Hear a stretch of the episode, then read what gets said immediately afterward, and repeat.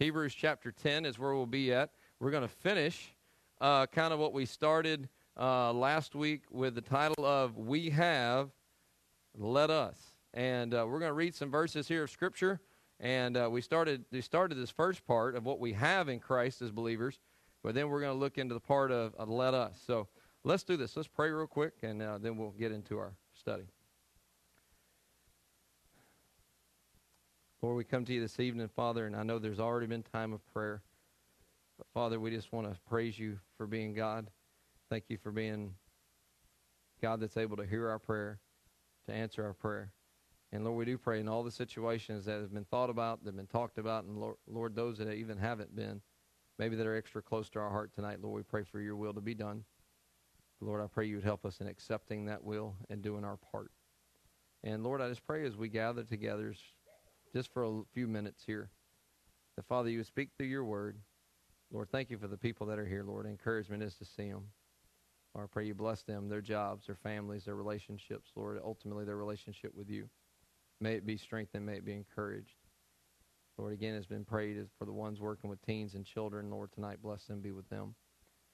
And Lord, I just pray that you would just help us as we open your word tonight, Lord, and not just here at our church, but Lord, churches all across our country, Lord, as people gather together to pray and read Scripture. Lord, I do pray for my church back in Tennessee tonight, Lord, as they have their meeting. I pray, Lord, that you might just rule and overrule that situation. Help there. Thank you for all you do in Jesus' name. Amen. All right, so we're going to be in Hebrews chapter number 10, and we started with the idea of these things that we have in Christ. Because we have Christ or the sacrifice of Christ, there are some things that we have, therefore, there's things we should do. We have these things, let us do these things. So we're going to start reading, picking up where we left off in uh, verse number 22, and I'm going to read verses 22 through 25 of Hebrews 10. Verse 22, it says, Let us draw near with a true heart in full assurance of faith, having our hearts sprinkled from an evil conscience and our bodies washed with pure water. Let us hold fast the profession of our faith without wavering, for he is faithful that promised. And let us consider one another to provoke unto love and to good works, not forsaking the assembling of ourselves together, as the manner of some is, but exhorting one another, and so much the more as you see the day approaching. And so we looked at last week, and even the week before then, the idea, if you read chapter 10 up to this part, it talks about how Jesus Christ was the final sacrifice once and for all, and that he's seated at the right hand of the Father. Because remember, he's talking to a group of people that they grew up with the Old Testament system that every time they sinned, every time they did wrong, they had to run to the tabernacle and they would have to confess sin. They were showed where they were wrong. They would pray. They would sacrifice a lamb or, or goat or something, and then they would go back out. And they had to constantly keep doing that and doing that and doing that. And Jesus says, I have come the lamb that's slain once and for all. There's no more need. There's no more need for sacrifice. There's no more need for that. And we looked at the beginning, starting in verses 19, 20, and 21, of what we have in Christ. And we saw those things, and we started looking at last week, and we stopped with the idea of this.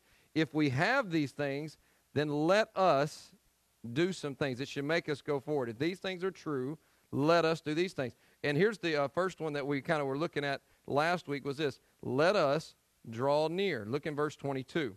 Let us draw near with a true heart. Now, drawing near with a true heart, or what we could say a sincere heart, it kind of has to answer a couple of questions. If I'm going to draw closer to Christ, He is my Savior, He is my sacrifice, I have this gift of salvation, then God desires, He says, if this is true, we have this salvation, then let us draw closer to Christ. But how? With a true heart. But there's some things, two questions I have to battle, and this is kind of where we ended last week. Kind of two questions. First question was this What stirs my affections for Christ? If I asked you what stirs your heart about your kids, you'd probably say, I could watch them do this, looking at pictures, doing this, listening to them laugh. I know, uh, especially when he was younger, Noah, when he was a younger child, had a laugh that it didn't matter like if you're in a bad mood, he, he laughing just made me laugh. You know what I mean? It just kind of doing that. Sometimes when I hear people laughing, it's almost like an evil, ooh, aha. I, I don't want to, like, I'm scared when they laugh. But he had this laugh that was almost just contagious. And the idea, it brought, it stirred up affections. But you think about this if I'm going to draw closer to Christ with the right kind of heart, I probably need to surround myself with those things that stirs my heart.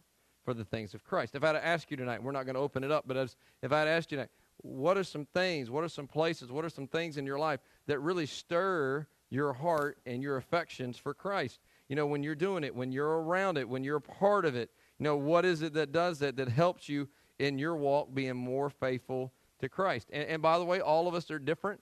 You know, I, I shared a little bit with you last week. I know it sounds crazy, but whenever I do these funerals and things, especially graveside services, I'm a guy that I know it's weird. I'll walk around and I read the, the tombstones, the headstones. And I see people that lived long times, and I read those that hadn't lived very long, especially when I read the death of someone that was younger than I was. I wonder myself, man, I wonder what happened to them. I wonder if they had children. I, you know, I start wondering, thinking, hey, that could happen to me. So those things right there immediately stir my heart as God, life is precious. Life is precious. Life is short. And, and life is fragile. And it makes me think of those things. Uh, other things you can think of, like I told you, like I like going outside, looking up at the stars and doing that. I love looking at the sky. You know, the skies proclaim the work of his hands. Okay, I love to look at the stars. Love to do that. Love going outside and doing that kind of stuff. Um, when I want, I, it's funny though because I think I'm the only one in my family likes to do that. They're now and it's like, hey, you want to go outside and look at the stars? And they're like, no, it's cold and it's dark outside. And to me, it's just peaceful, you know, or whatever it is. Some people really like music. I like music. I like something about music, what it does to my soul. Some people don't care about music. They don't care at all about music. Some people uh, like enjoying playing instruments. They like enjoy doing certain things. I know with me, this is kind of just something that I like. I like reading the stories in the Bible the characters of the Bible. Don't get me wrong. I love theology. I love deep doctrine. I love Romans. I get it. But there's something about reading these Old Testament characters and how God shows us their absolute flaws and God still uses them. It makes me think this. Maybe God can do something with somebody like me. You know what I mean? When you see their flaws and you see the things that they can do, maybe God can use me. And talking about this stirring my heart with affection of Christ, I tell you something that's really helped me in my life. I've kind of slowly shifted away from this mentality of this. Is this right or wrong? That's not really what I do anymore. My mentality now is will this stir my affection for God or will this make me go away from God? See, because today we live in a world, well, it isn't wrong. I mean, we can justify a lot of things, right? And I think a lot of times we're like, well, is it right? Is it wrong? But think to yourself, Instead, does it stir my affections for God? Does it help me in that situation? And, and, you say, well, Phil, there are things that are absolutely right and absolutely wrong. That's correct. I'm not talking about absolute right, absolute wrong. If you go out here and say, Phil, you know what? Lying and coveting my neighbor really draws me closer to God. Well, I can show you chapter and verse where that's not true, okay? But I'm talking about in your life those things that draw you closer to Him and drawing closer to Him with that. But the flip flop of that question is this not just what stirs my affections for Christ, but if I'm going to draw near, the second question is this what rods my affections for Christ? I think we all know that we can go to places and be around things that really, just, just be honest, steals our heart and our mindset for God. I'm not saying you wake up in the morning and you say, well, I can't look at anything, do anything, taste anything, read anything, that all, everything's got to remind me of God. I'm not saying that. But I'm saying this. Have you ever got to the point sometimes in your life where you just look up and like, how did I get so wrapped up in this and it didn't really mean anything? You know, I ain't saying, like I said last week, I ain't saying you can't watch TV. I'm not saying you can't binge watch Netflix. I ain't saying you can't do that. But I mean, I remember when I used to get into stuff, man, really get into stuff. I mean, I used to really watch. I mean, I love movies. I'd watch that, man. I sometimes I begin it so much, and I watch them, and I remember thinking, man, I wonder what it'd be like to be Jason Bourne. You know, I'd be doing those kind of things, man. I run, and some of you are like, who's Jason Bourne? Don't worry about it. Okay, you know what I mean? Like you get so consumed, or you get so wrapped up into a series of some kind of book or something like that. You know what I mean? You, if you're not careful, it just takes over. You know what I mean? It just takes over. And it's not necessarily wrong, but if you're not careful, it can kind of rob away from that, you know, in the way that we're trying to pursue Christ in those things. And, you know, just in the idea of just being careful of this is not, I mean, there's a lot of things we can enjoy. God's given us so many things to enjoy. What I'm saying is, but you got to be careful about those things that get you so wrapped up that it kind of takes you and draws you away from God. And, and, it goes on in the verse to say this is, is the idea of this. What are some fruits of us drawing closer to God? And that's here in the verse. Look what it says. Let, excuse me, verse 22. Let us draw near with God with a true heart in full assurance of faith. Now, that means this full assurance of faith is a fruit of us drawing closer to God. Full assurance of faith simply means this we have full assurance that God is who he says he is and that he'll do what he says he'll do. You ever been tempted in your life to think, is he really going to do it? I think we all have. But you know what? When it says, when I draw near to him with a true heart, with a sincere heart, my affection, it's not that my faith is going to be questioned, but it's in the moments that your faith is questioned is that you can have that assurance that God is who he is and who he says he is, and he'll do what he says he'll do. That's part of it. It's getting that idea of that. And he goes on to say what? And having our hearts sprinkled from an evil conscience. So what happens is this. Is so, so what happens is as we draw near to God and as we pursue those things that stir up our affections for Jesus and we kind of shun away from those things that would draw us away from Jesus, our hearts being sprinkled with a clear conscience means this. God begins to change the way we think. God begins to change the way we think. Did you see that? It's kind of like this. You should see growth in how you think as you follow Christ. Why? Ephesians talks a lot about what? The Lord renewing the mind, renewing the way that you see the world and the way that you think. And your thoughts matter a whole lot. And you know what happens when you draw near to God and you have this full assurance that God is who he says he is and, and those things and your God starts changing the way you think, it ultimately leads to this. It changes the way you behave. Look what it says in the end of the verse. And our bodies washed with pure water. That understanding is this is that we don't change, and I guess there's a better way of saying it. We don't change the way we behave before we come to Christ. We come to Christ, He changes the way we think, therefore changes the way we behave. Okay? Uh, let me just use this example. An alcoholic doesn't need to change his life or her life before they come to God. They come to God, and God starts working on them and freeing them from that. You can take it in whatever kind of addiction, you can take it in whatever kind of sin.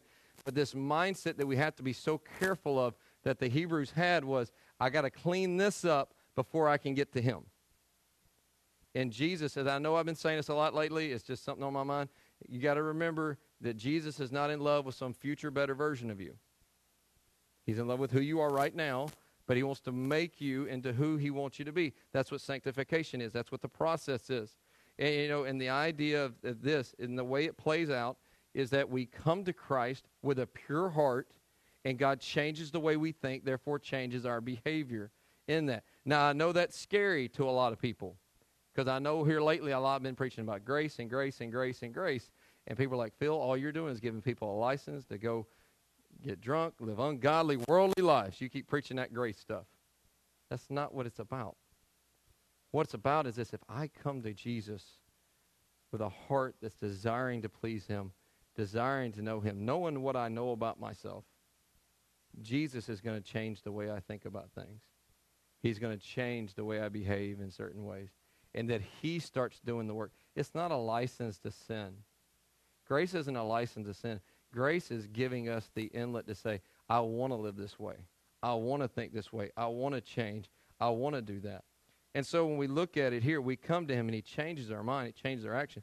So we draw near to him, we run to him, he opens the gate, and as it talks about, if you've been here the last few weeks, what does it say about the veil? He he has torn the veil. By the way, how did he refer to the veil? His own flesh.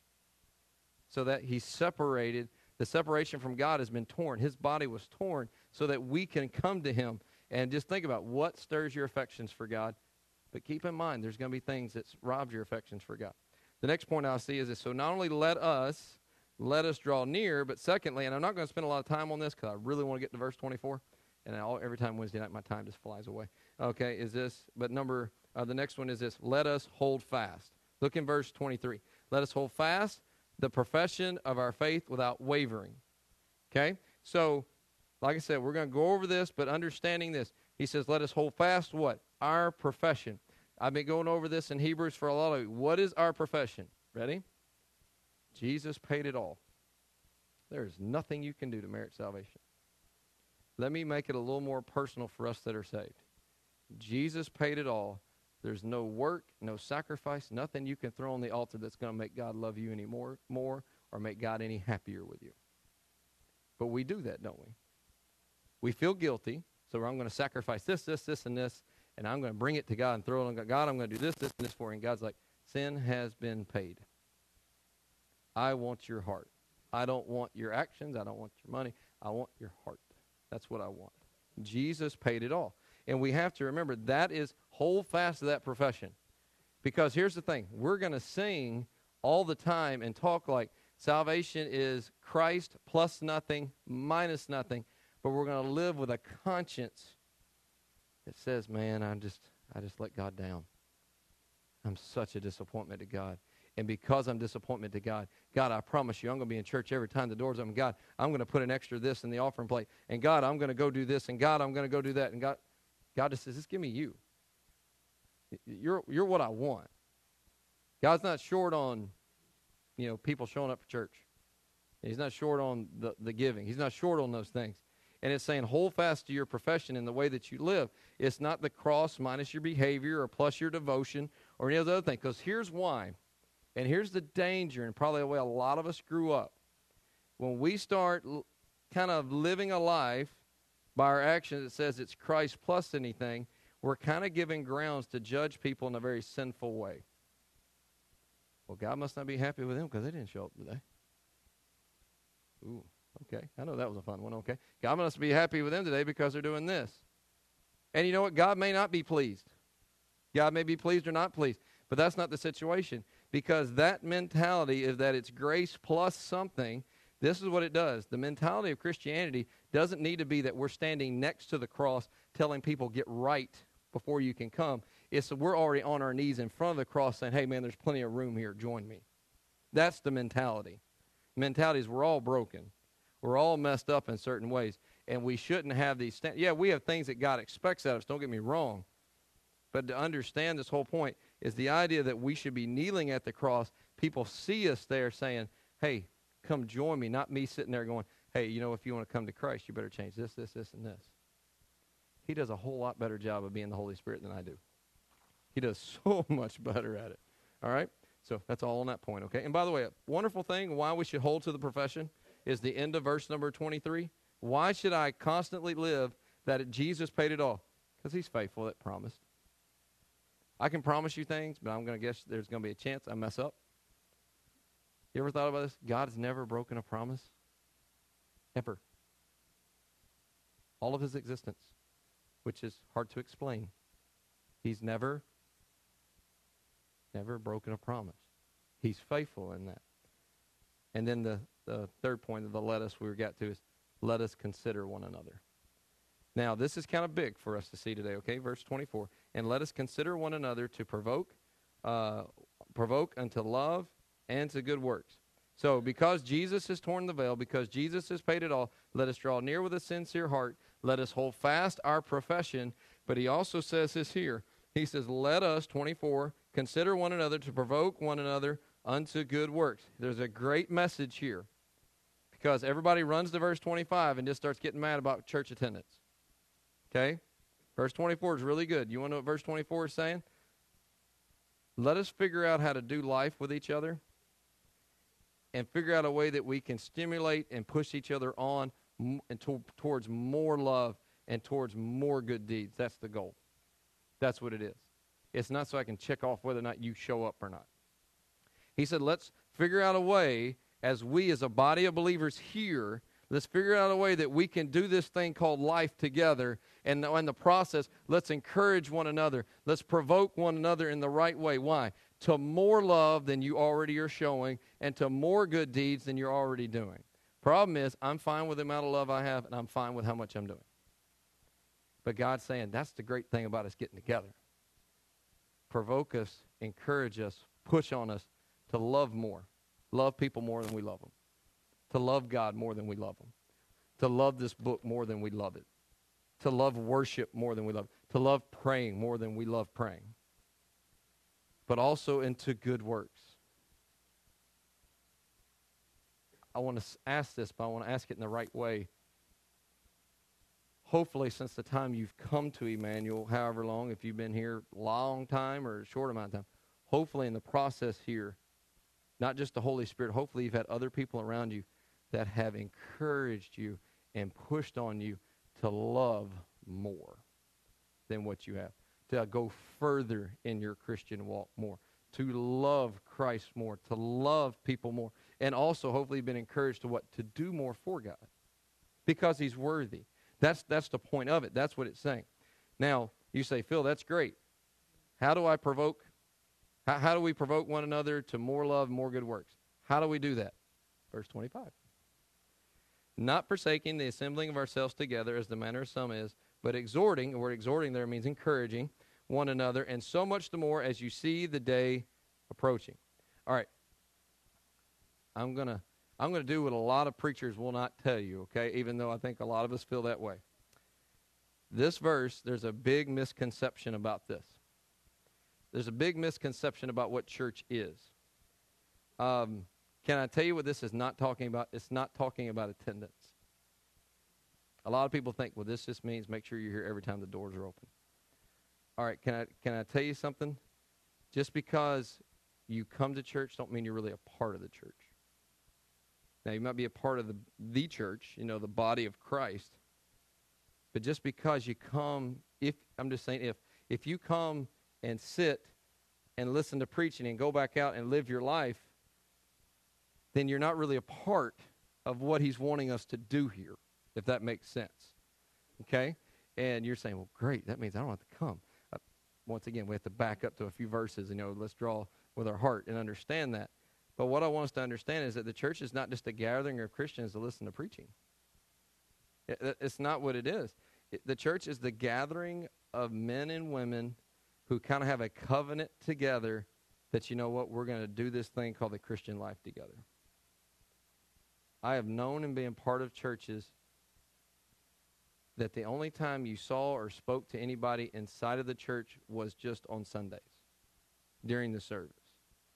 Like actually, when you left here, you live your life, you live my life, and Lord help us to never ever overlap. That's not a church. That's so not church. That's not what God means. That's not a family.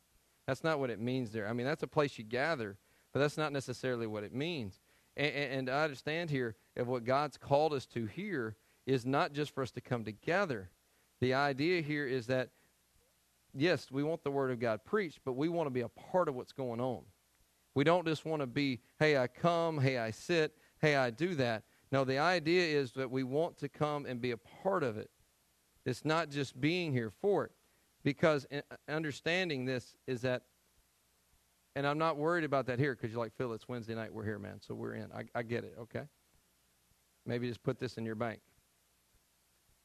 But help yourself to never get to the mentality Of I wonder how they're going to cater to me.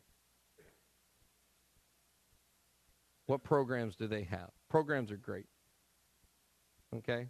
Programs done the right way are great. But if your mentality is, what are they going to do for me? You're going to be disappointed in church all your life. Because it doesn't say, and let us consider one another to have them provoke me unto good works, but it says, let us provoke one another. That means I'm on the offensive. I'm looking for that person to encourage. I'm looking for that person to do that. You know, it's instead it's having the mentality of this. Hey, I may not like everything that's done. I might have different preferences.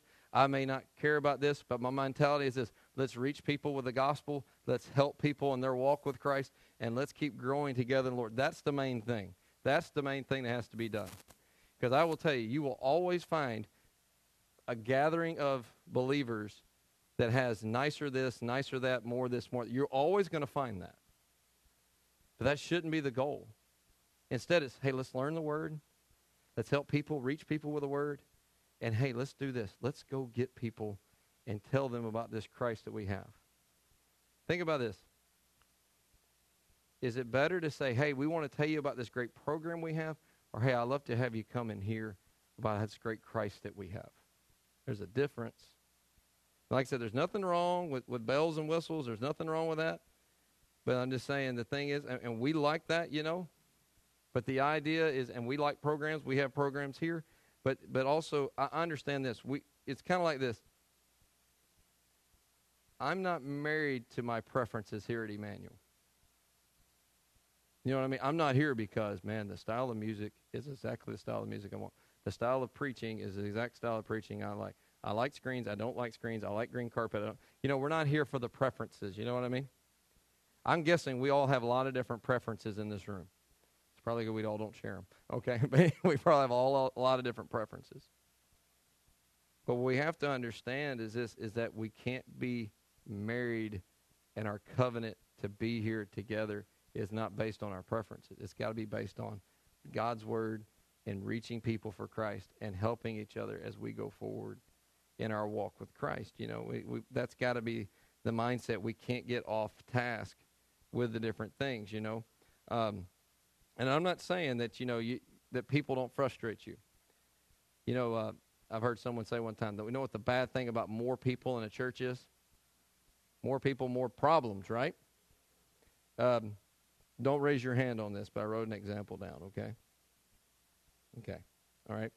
Have you ever found yourself in church? Not here, I know. Or in a Sunday school class, or in a Bible study, or in a prayer time, and you just thought to yourself, man, I don't even like these people that I'm sitting here with, man. I don't even like these people. You know? I'm just going to go find me a new place. I don't even like them. Or maybe there's that one person that they grate at your every last fiber, and you're just like, I just, I don't know, Lord. And, and you just you just kind of man, they just grate at me, you know, with everything that's in me. But see, the understanding that we have to come to that we're going to exhort one another is that we're all going to be different. We have a lot of different preferences, but we got one really awesome thing in common. That's our salvation in Christ, and hopefully, our love of wanting to go forward for Him and draw closer. That's going to be it. You know, because, I mean, we have to understand, I, I'm fully aware that there's going to be people that don't like me. I can't imagine that human being walking this face of the earth. There's going to be people that don't like me. I'm not going to like some other people. I probably shouldn't have said it, but, you know, I may not like some other people. But here's the thing God's commanded us to do as believers. Let's do this thing called life together, but you got to be careful because it's going to be messy. There's going to be fights. There's going to be things that are selfish. And there's going to be times when somebody's not acting right, and you're going to have to encourage and exhort them unto good works and unto love and try to draw them back. You're going to have to do that. And that's what we're going to have to do. Some of y'all are still thinking about that person that grates on your nerves. Hopefully, you're not thinking that too much. But anyhow, You know, I think sometimes, and I've been guilty of it in my past, like that is like that person that grates on your nerves, and you can take and leave it for what it's worth with this. Sometimes I contend that maybe it's because of that person they grate on my nerves. Sometimes it might be me. It might be my pride. So, anyway, I always use the example of this. Like uh, when I went to college, I found out something. The guys I shared the dorm room with, let's just say the level of laziness and unclean uncleanness found its way. I shared a dorm room my first I mean I had my own bedroom all my life. I loved that. I had a water bed that wasn't filled all the way, so I liked it. I felt like I just was bobbing on the ocean. I mean, I loved it. I go off to Bible college and I get army barracks is what I get. I get basically this little bitty bed and bunk beds in there. Two sets of bunk beds, two Chester drawers. Now there's four people, two Chester drawers, four beds, two closets. So I'm sitting there going, okay, God, you want me here.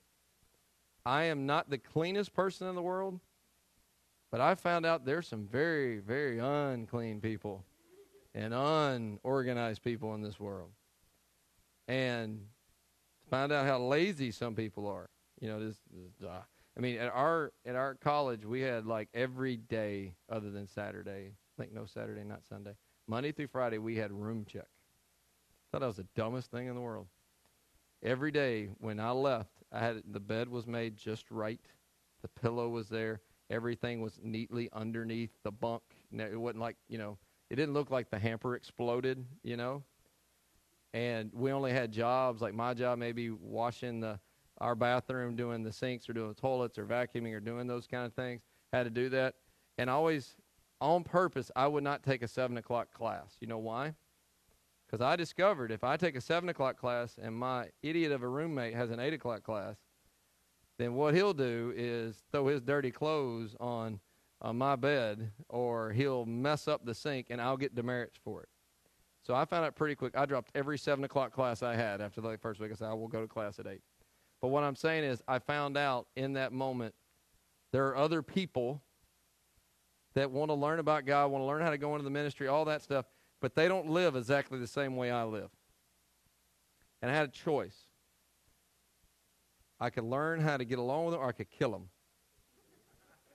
Since killing them really wasn't a prerequisite for fulfilling Bible college, I had to learn how to what?